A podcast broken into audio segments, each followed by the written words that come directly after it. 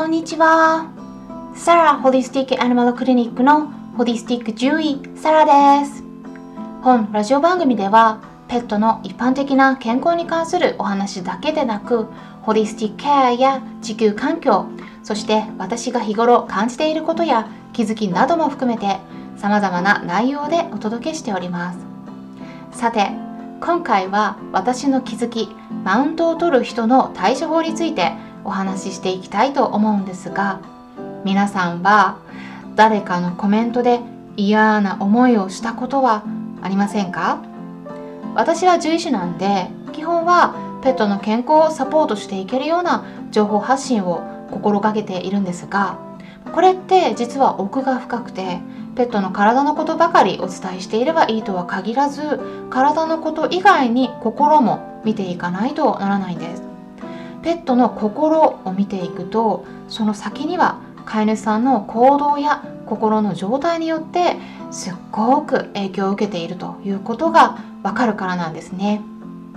そうなってくると飼い主さんが幸せでないとペットも幸せになれないといったことが見えてきます。この辺りは子育てと同じかもしれないですね。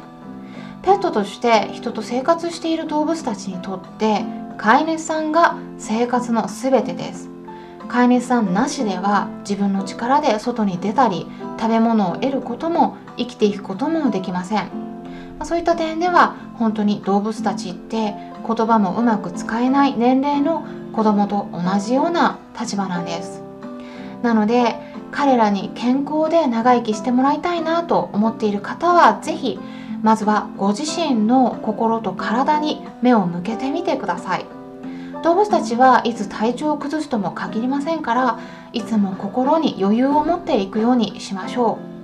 う。ではどうやったら心に余裕を持っていけるのか。私は心理カウンセラーでもメンタルヘルスの専門でもないんですが今回はマウントしてくる人に私が行っている対処法についてご紹介していくことで少しでも参考にしてもらえたらなと思っています。さて本題に入っていきたいと思うんですが中傷誹謗って多いですよね。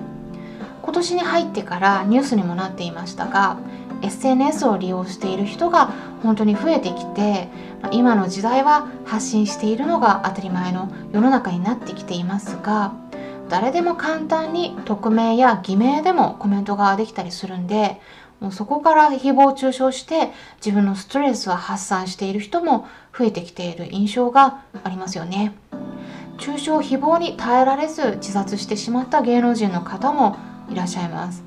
まあ、そんなニュースを見ていて本当に残念だなと感じているところです。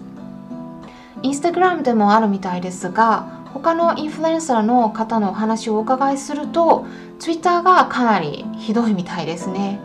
うん、私もそう感じているところなんですがあとは YouTube でも結構来るという話を聞いていますどんなコメントが来るかっていうのは人によるみたいなんですが例えばビジネス系 YouTuber で有名な池早さんのところではもうバカとか死ねなどといった言葉もあのコメントも来るそうです。あと他には女性の場合は外見に関するコメントが結構あるみたいですね。肌が汚いとかブスとかデブなどといった内容があるみたいでも、う、なんかこういうのは本当に悪質極まりなくてもうひどいですよね、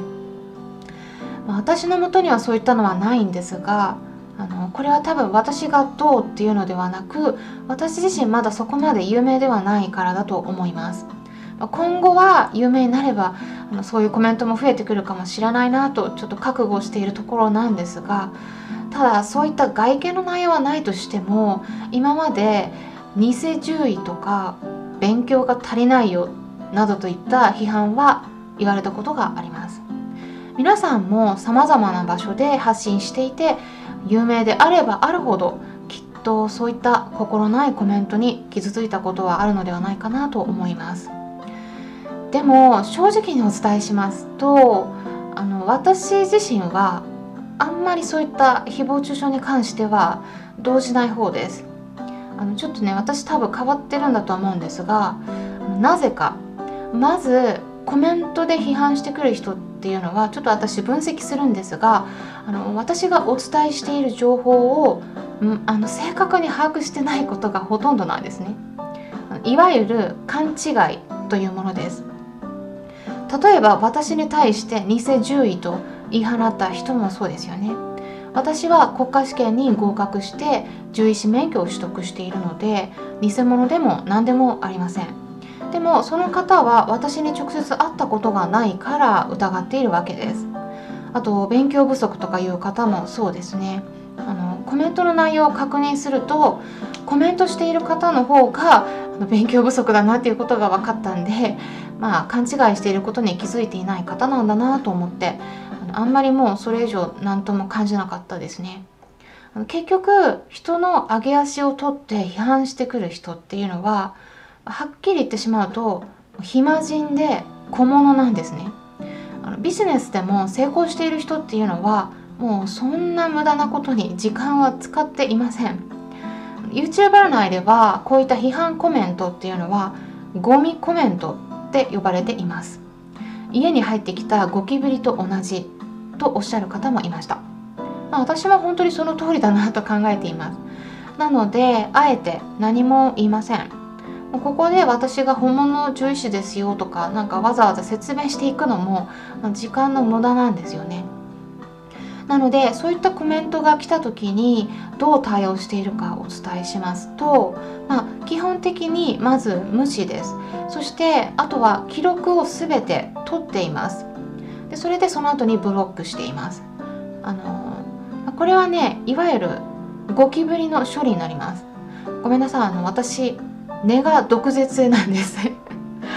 あの一応万が一の場合に備えて皆さんにおすすめするのはコメントしている人の情報とか日にちなどが分かるようにスクリーンショットを撮ったりメモしたりしてでその後しつこく何かされたら弁護士さんにいつでも相談できるようにしておくことですね。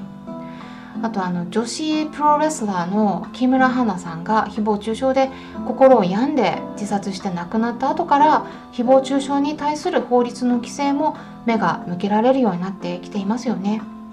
実際にメンタリストの DAIGO さんとか池早さんハーチューさんなども被害を受けていてで法的な手段を取って訴えています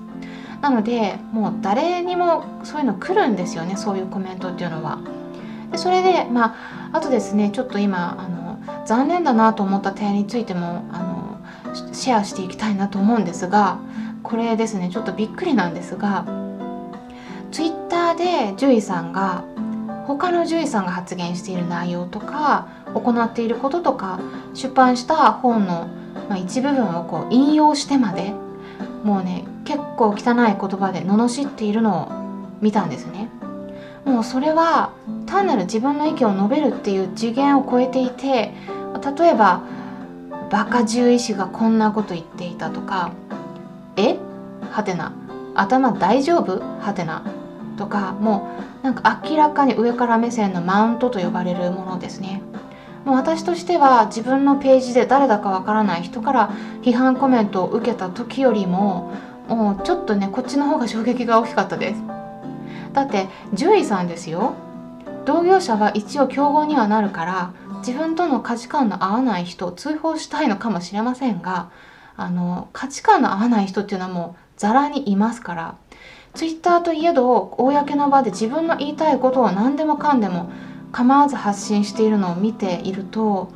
なんかね傍から見てかなり幼稚だなと思いますしもう同じ獣医師として恥ずかしいなと思いました。で周りでその人の投稿に対していいねボタンを押している人っていうのは面白いから押しているだけで必ずしも自分を支持してくれているとは限らないっていうことにも多分気づいていないんだろうなと感じています。名指ししてサプリメントを作っている会社の批判もあったんで、ね、ちょっとビジネス的にもあんまり賢くない人なんだろうなとかっていうのも思いましたし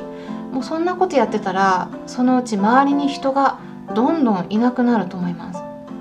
でもそういう投稿やコメントを通じて新たに発見したことがあるんです。それは批判の対象になっている先生や会社さんに対してはなんかねこれ不思議なもので頑張ってほしいなって自然に思ってしまったっていう点ですね。まあ、なんというか批判されるのはある意味美味しいって聞いたことありませんか？日頃から誹謗中傷のせいで、まあ、本当に傷ついている人からしたらもうそんなこと絶対にないって言われそうなんですが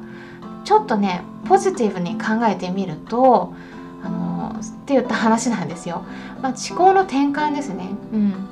私正直何度かツイッターで批判されたことあるんですがその時、えー、まあ、逆にですねフォロワーが増えたんですよ。なので中傷誹謗に関しては皆さんも全く気にしなくていいと思います。